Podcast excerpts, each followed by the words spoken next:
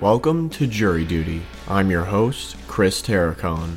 Season 8 of Jury Duty explores the trial of Alex Murdoch, a member of one of the most powerful families in South Carolina, who is accused of murdering his son, Paul, and his wife, Maggie, with the purpose of covering up a myriad of alleged crimes, including fraud and homicide.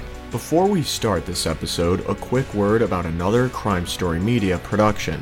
October 2014 was David Martinez responsible for killing Pomona SWAT officer Sean Diamond? That's at the heart of Night Raid, a new podcast from Crime Story Media.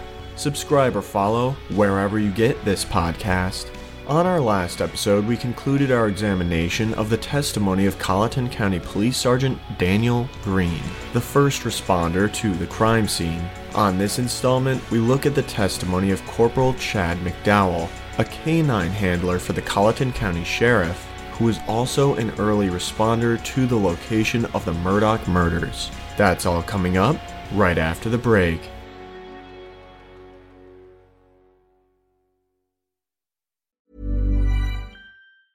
Hey, it's Ryan Reynolds, and I'm here with Keith, co star of my upcoming film, If, only in theaters, May 17th. Do you want to tell people the big news? All right, I'll do it. Sign up now and you'll get unlimited for $15 a month in six months of Paramount Plus Essential Plan on us. Mintmobile.com slash switch. Upfront payment of $45 equivalent to $15 per month. Unlimited over 40 gigabytes per month. Face lower speeds. Videos at 480p. Active Mint customers by 531.24 get six months of Paramount Plus Essential Plan. Auto renews after six months. Offer ends May 31st, 2024. Separate Paramount Plus registration required. Terms and conditions apply if rated PG.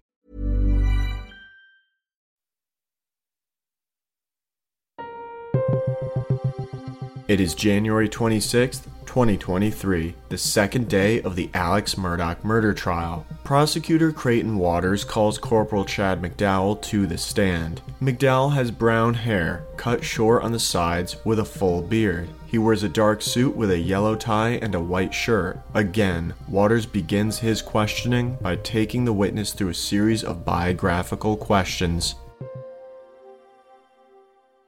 Tell the jury uh, where you work, please. I work for Colleton County Sheriff's Office. As a, I'm assigned to the Road Patrol, the canine handler. Okay, and can you just give us a quick background of who you are, where you grew up, and how you ended up in your career in law enforcement? Sure. I grew up in Colleton County, went to Colleton County High School, went to college at Tri County Technical College, where I studied criminal justice.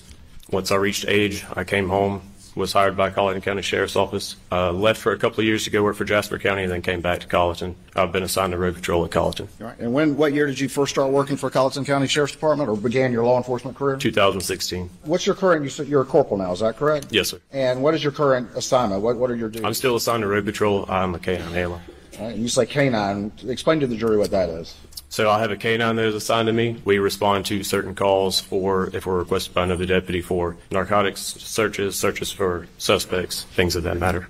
All right, and canine is a dog, correct? That's correct. All right, what's your dog's name? Evo. Evo? What kind of dog is Evo? He's a Belgian Malinois. Malamar? Yep. Is that kind of like a German Shepherd? Kind of short haired, pointy ears. Is uh, Evo typically with you when you're out on patrol? Yes, sir. Uh, was Evo with you uh, the night of June 7th, 2021? Yes, sir. Uh, were you a corporal then at that time? No, sir. I was a deputy. Who was on the squad that you were on? Uh, Sergeant Daniel Green, Corporal Elise Janicki, myself, and Deputy Pruitt, Cody Pruitt. And so who was your immediate supervisor? It would have been Corporal Janicki, Okay. And then above that is Sergeant Green, All right. And then above that. Lieutenant Nettles, All right. And then above that. Captain Krause. What shift were you? Were you working the night of June 7th, 2021? Yes, sir. I was. And that was in Colleton County? Yes, sir. And uh, what shift were you working that night? Night shift. Did you ultimately respond to a call for service at 4147 Moselle Road? Yes, sir.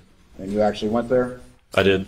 And did you come to the incident location at the kennels at that property at 4147 Moselle Road? I did. Is that in Colleton County? It is. When you arrived, what other first responders were on scene to your recollection? Sergeant Green was there. There was one other fire rescue personnel vehicle in there. I believe the rest were staged, best I can remember. When I say staged, I mean at the head of the driveway. There may have been a couple of other apparatuses on scene. And which, uh, do you recall which driveway you entered? Did you enter the driveway near the kennels where you came from? the Yes, sir. kennels? It, it was same driveway everyone else entered. So you were parked behind De- uh, Sergeant, Sergeant Green. Green's. Yes, sir. What did you do after that? After you got out of your vehicle, what did you do? I approached the crime scene. I was trying to make my way to Sergeant Green to see what he needed me to do. I made my way through the crime scene as carefully as I could. I approached Sergeant Green, saw that he was interviewing the only person on scene. So I went back to my vehicle. And did you see who he was interviewing? Uh, Mr. Murdaugh, yes, sir. Do you see him in the courtroom here today?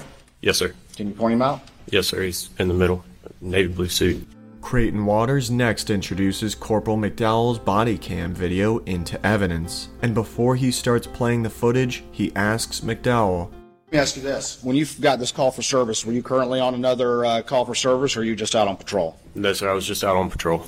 Prosecutor Waters fast forwards through the first 10 minutes of the footage, which includes Corporal McDowell driving to the crime scene. Once the footage shows the vehicle arriving at the Murdoch property, Waters resumes the video. As the officer opens his cruiser door, we see the now familiar dog kennels on his left where Paul Murdoch was discovered. Are these the uh, kennels that you saw when you arrived at the uh, property? Yes, sir. And to the right is sort of the shed or the hangar, is that correct? That's correct. Let me ask you this. You're obviously serving as a road patrol officer, is that correct? Yes, sir.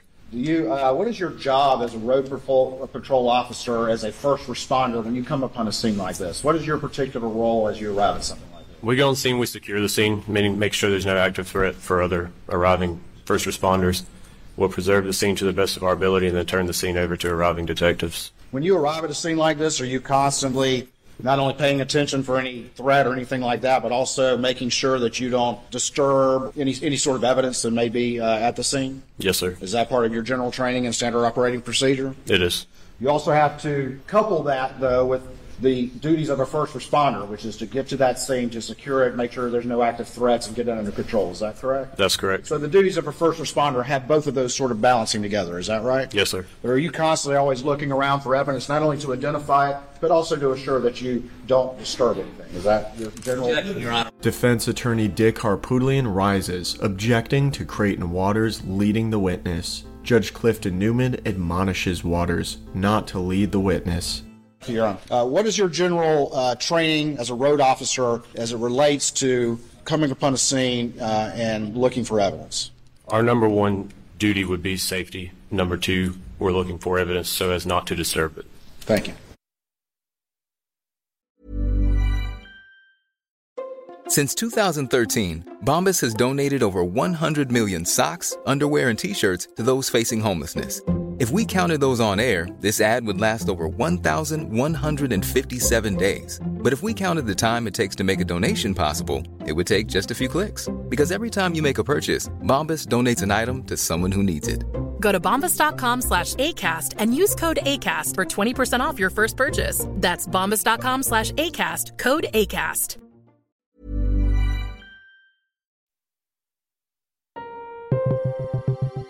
Creighton Waters resumes Corporal McDowell's body cam footage, and the jury sees McDowell walk under the shelter structure across from the kennels. And, as the video goes past the end of the shelter, we can see that McDowell is approaching Sergeant Daniel Green and Alex Murdoch. As Waters asks the witness questions, he stops and starts the video. Right there to the right, what is that? It'd be Miss Myrtle's body. 400 grand scattered Murdoch. Who are those individuals right there? Sergeant Green and Mr. Myrtle. How you doing? What did the defendant say to you right there? He said, How are you doing? Did you know him? No, sir. How you doing? That's what he said. Yes, sir. What's up, I'm okay. Um, nine fifteen sixty-eight. And what's your son's first name? You said Paul. Paul Terry Murdoch. And what's his birthday? Um, four. What are they covering him up? Tell them they don't have to do that. McDowell's body cam moves away from Sergeant Green and Alex Murdoch and back toward the bodies of Maggie and Paul. He approaches the fire and rescue officer who presides over the shrouding of Paul's body and passes along Sergeant Green's request not to shroud the bodies, but nevertheless, a sheet is placed over Paul's corpse. Hey, he's asked that if we don't have to disturb anything, not to. We've got flooding on the way. Beautiful. Level up is the thing that is here. Yep. All right, what were you asking uh, fire and rescue to do at that point? Just to try to preserve it the best they could. If they You didn't asked them- But what were you specifically asking them not to do? cover the bodies, if they didn't have to. And what was their response, though? I couldn't make it out. I believe he said we're covering them for family responding. I couldn't make it out. He's asked that if we don't have to disturb anything, not to. We've got flooding on the way. SLED E is an acronym of South Carolina's State Law Enforcement Division. Do you recall now? Again, it sounds like he says we're going to cover him up because of the family being here. There's a family being here. That's what it sounds like. All right. All right.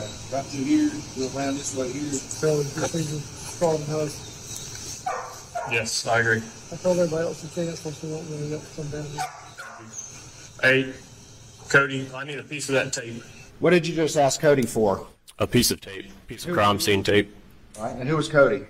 Uh, Deputy Pruitt, he's the one that you see there with the yellow crime scene tape. And why did you ask Deputy Pruitt for some crime scene tape? I had observed a shell casing on the ground. I wanted to mark it so that it didn't become disturbed. General duties as an officer, you observe something and you ask for some tape to mark it. Is that correct? Yes, sir. And that's what you were previously describing your role is. Is that correct? Yes, sir. Yeah, if y'all don't mind, just uh, mark them. Do what? Okay. There, I got a casing right here, so what's the step? That casing that you saw, did you recognize what kind of ammunition it was? Yes, sir. And What kind of ammunition was it? 300 blackout casing. And how could you tell it was a 300 blackout casing? Just my own personal experience, I own a 300 blackout, and I recognized it. You recognize the case from your own experience. Yes, sir. All right. 300 blackout. Did you observe any dogs in the kennels? I did. Do you remember how many or where they were? I do not remember. More than one dog, though? I don't remember. They've got. They said they had several casings by her body, but this one will be a little bit harder to find later. So I want to mark it real fast. When you marked that casing, were you careful not to disturb its location where it, where you found it? Yes, sir. I placed the tape beside it and then placed a rock on top so it wouldn't blow away. Why are there so many shell casings and only one? Uh, Sorry to do that to everyone. Well, what was that loud It's noise? just my windshield wipers. And why, why was it making that noise? They had removed all the moisture, I guess. I don't see anybody. Got to see a couple more pieces. I found some. My friend, Yeah, I'm trying to figure out why there's it's 300 blackout. Trying to figure out why there's so many shell casings, but only one gunshot went to the back of each head. you know, Not my job to figure that out. I'm just curious. In this portion of the video, McDowell is speaking with Deputy Cody Pruitt. I, I only saw one more casing, but just in case I see more, he, Daniel put his car in there. So, no, this is, uh, I'll tell you about this in a minute. Uh, there's one there. There's blood over here. You looking at shell casings? 300 blackout. Sheriff? Those cases that you were marking right there, did you at all disturb the location where you saw them? No, sir. Is it your job to be doing a crime scene collection for this case, or are you just doing that to assist those who will do that that will arrive at a later time? No, sir. I don't collect anything. I'm just marking it so that so that they're not disturbed.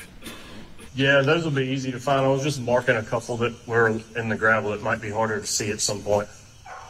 Y'all familiar with this family? Uh, I wasn't until you told me. I'll fill you in later. I don't think there's going to be anything from me and anybody to do here. What did you just say right there? I don't think there's going to be anything for me and Evo to do here. All right. What did you mean by that? There was no article search that needed to be conducted right then and there. Putting Evo on the ground could have caused more of a disturbance than just leaving him up. You said for Evo to do? Yeah, from me and anybody. Please watch your work. Hey, watch this step. It's going to be retaliation from family. He did have a firearm. but I pulled up. Waters next puts up Sergeant Green's body cam footage, which was previously introduced as evidence when Green was on the stand. I'm going to uh, now show you a portion of what's been previously admitted to evidence as Exhibit 1. And for the record, I'm starting it at 4227. Who's that to the right of the screen right there? That would be me. All right. And uh, what are you about to do? Step inside and assist CID with lifting that sheet. All right. And were you asked to do that? Yes, sir. And who asked you to do that? Captain Chapman. All right. And where's Captain Chapman in this image? In the middle And is he a senior officer to you? at that time. Okay. And I noticed before you moved, what did you do? Turned my light on And why did you turn on your light? so that I could plainly see what was underneath me where I was going. Did you uh, disturb any, any evidence or anything as you started to go into the feed room? No, sir. Were you careful to avoid doing that? Yes, sir. Did you kick any shell casings or waddings or anything like that when you went into the feed room? No, sir. Did you step on any bloody free footprints when you went into the feed room? No, sir. If you had seen something like that before you stepped in there, what would you have done? I would have stopped and notified the detective. Fire rescue might have some more sheets we can steal.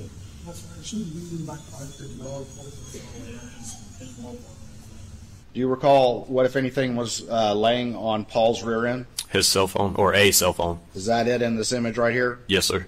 I haven't asked the dad about the phone, but he, dad did say he came over and checked the pulses. Beyond that, I don't know what else he did. He did have a shotgun with him. I have secured that in my vehicle. Did you kind of jump out of the feed room just then? Yes, sir. Did you turn on your light before you did so? I believe so. Watch it again. Did you jump out when you left the feed room? Yes, sir. And why'd you jump out like that? Try not to disturb the body. It was easier to leap out than to try to step. Did you uh, enter the feed room at, at any point after that to your recollection? Not to my recollection.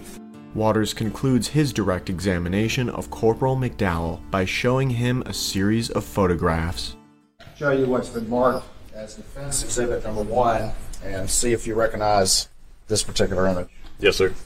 Is that how you found Paul when you arrived at the scene? Yes, sir.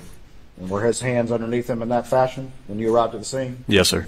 Your Honor, I have State Exhibit 7, uh, I believe without objection. Without objection.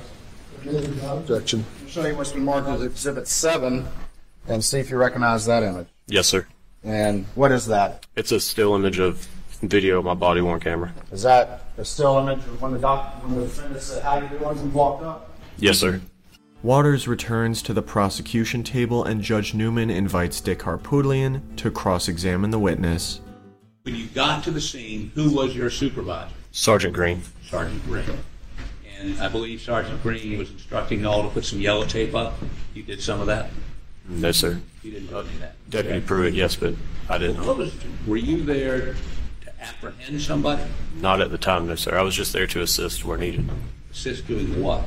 Whatever was needed of me. Were you all attempting to determine what happened We there as initial responders were there to secure the scene. and secure the scene for further processing by SLED?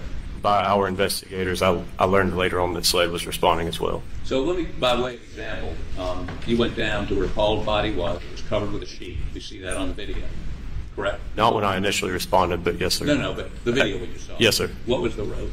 Was there a purpose of going down there and pulling the sheet back, looking around? it? I believe they were looking for another weapon.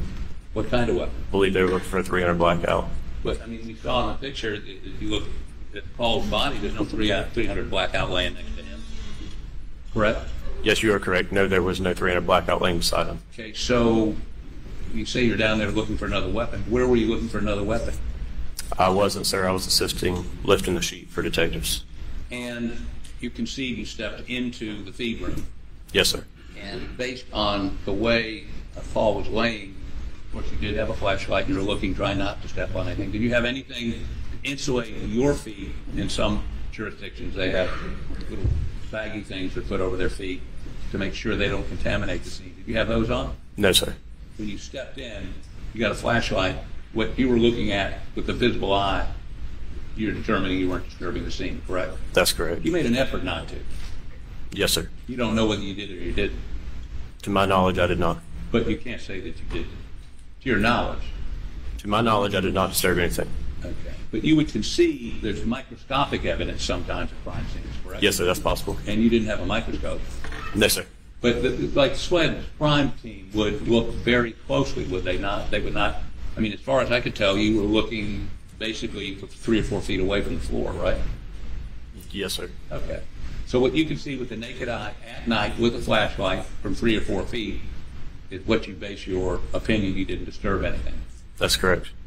Now, and you don't know why they were looking for another weapon, but you don't know whether what other weapon. You don't know where that weapon might have been. And uh, again, multiple deputies had seen Paul's body before he was covered with a sheet, right?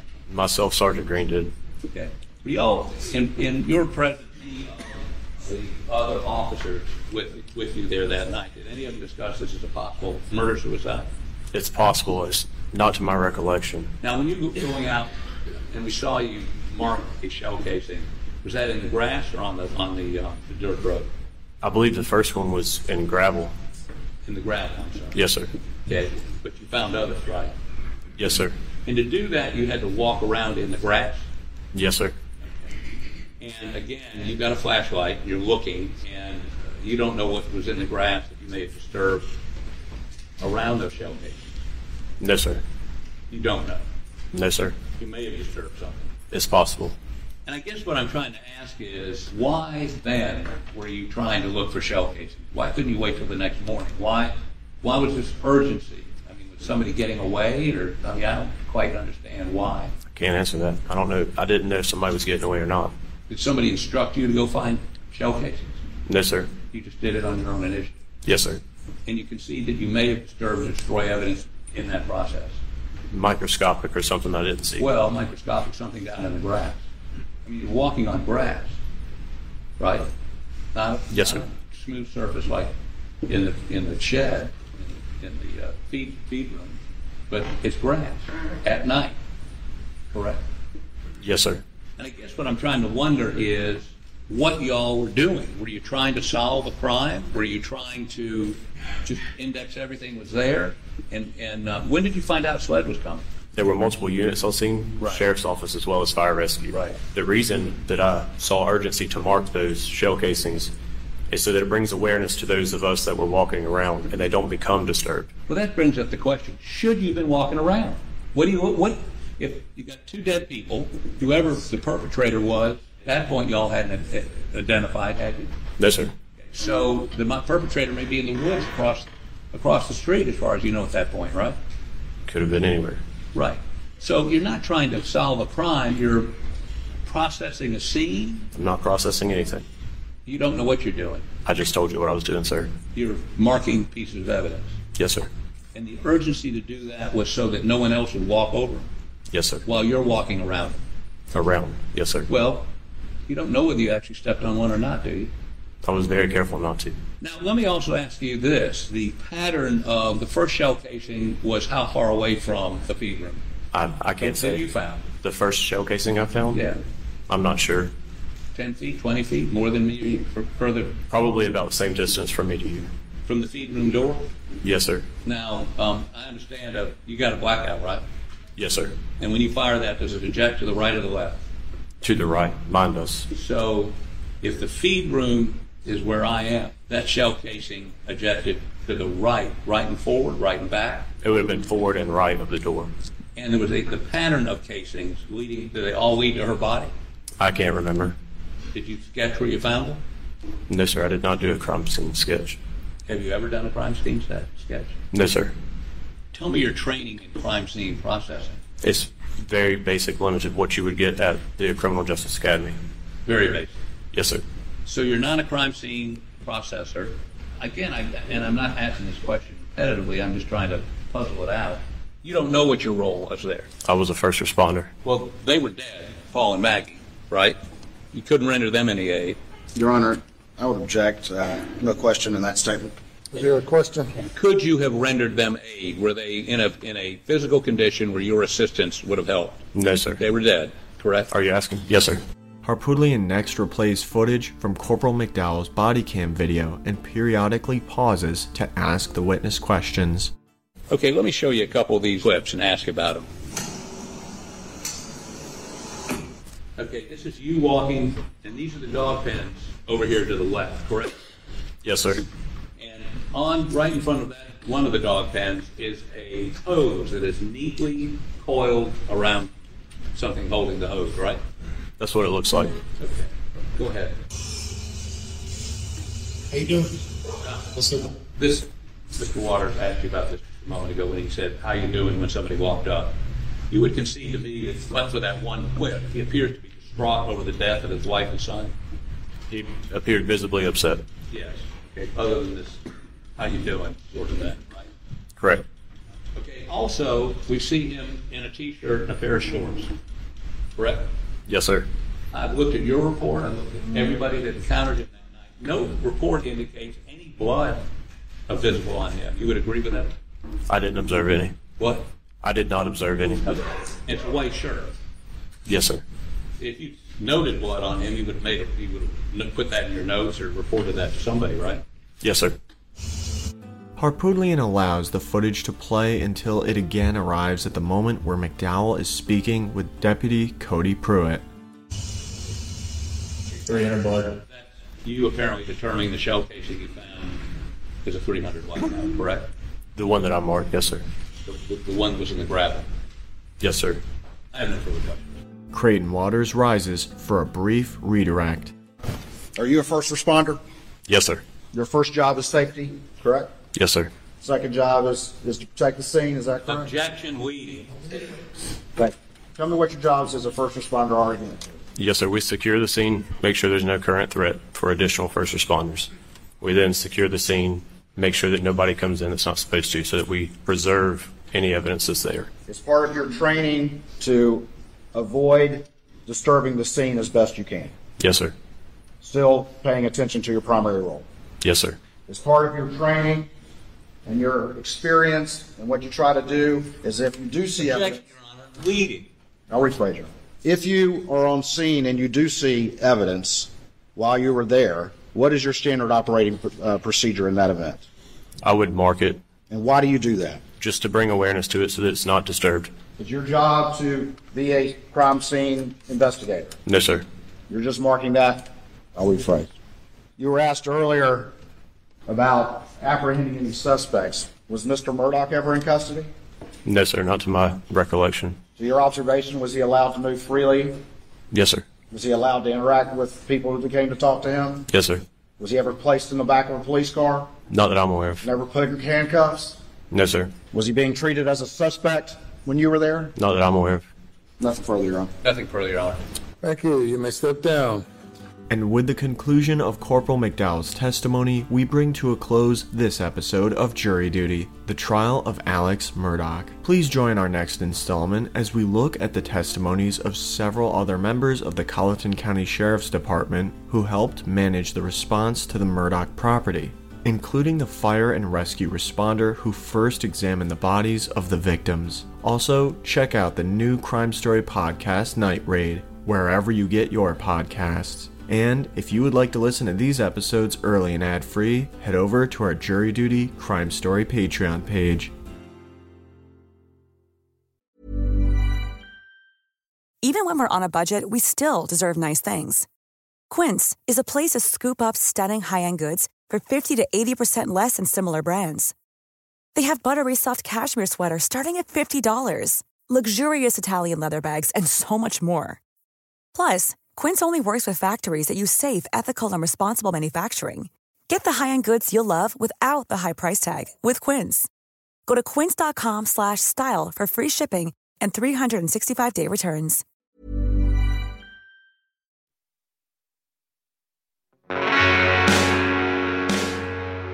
You can find more information about this trial on our Jury Duty Crime Story Patreon page or at crimestory.com. Jury Duty is created and produced by Carrie and Tholis. It was co produced and edited by yours truly, Chris Terracone. Music for this episode was provided by Strike Audio. Thank you for joining us, and we hope you will come back for the next episode of Jury Duty.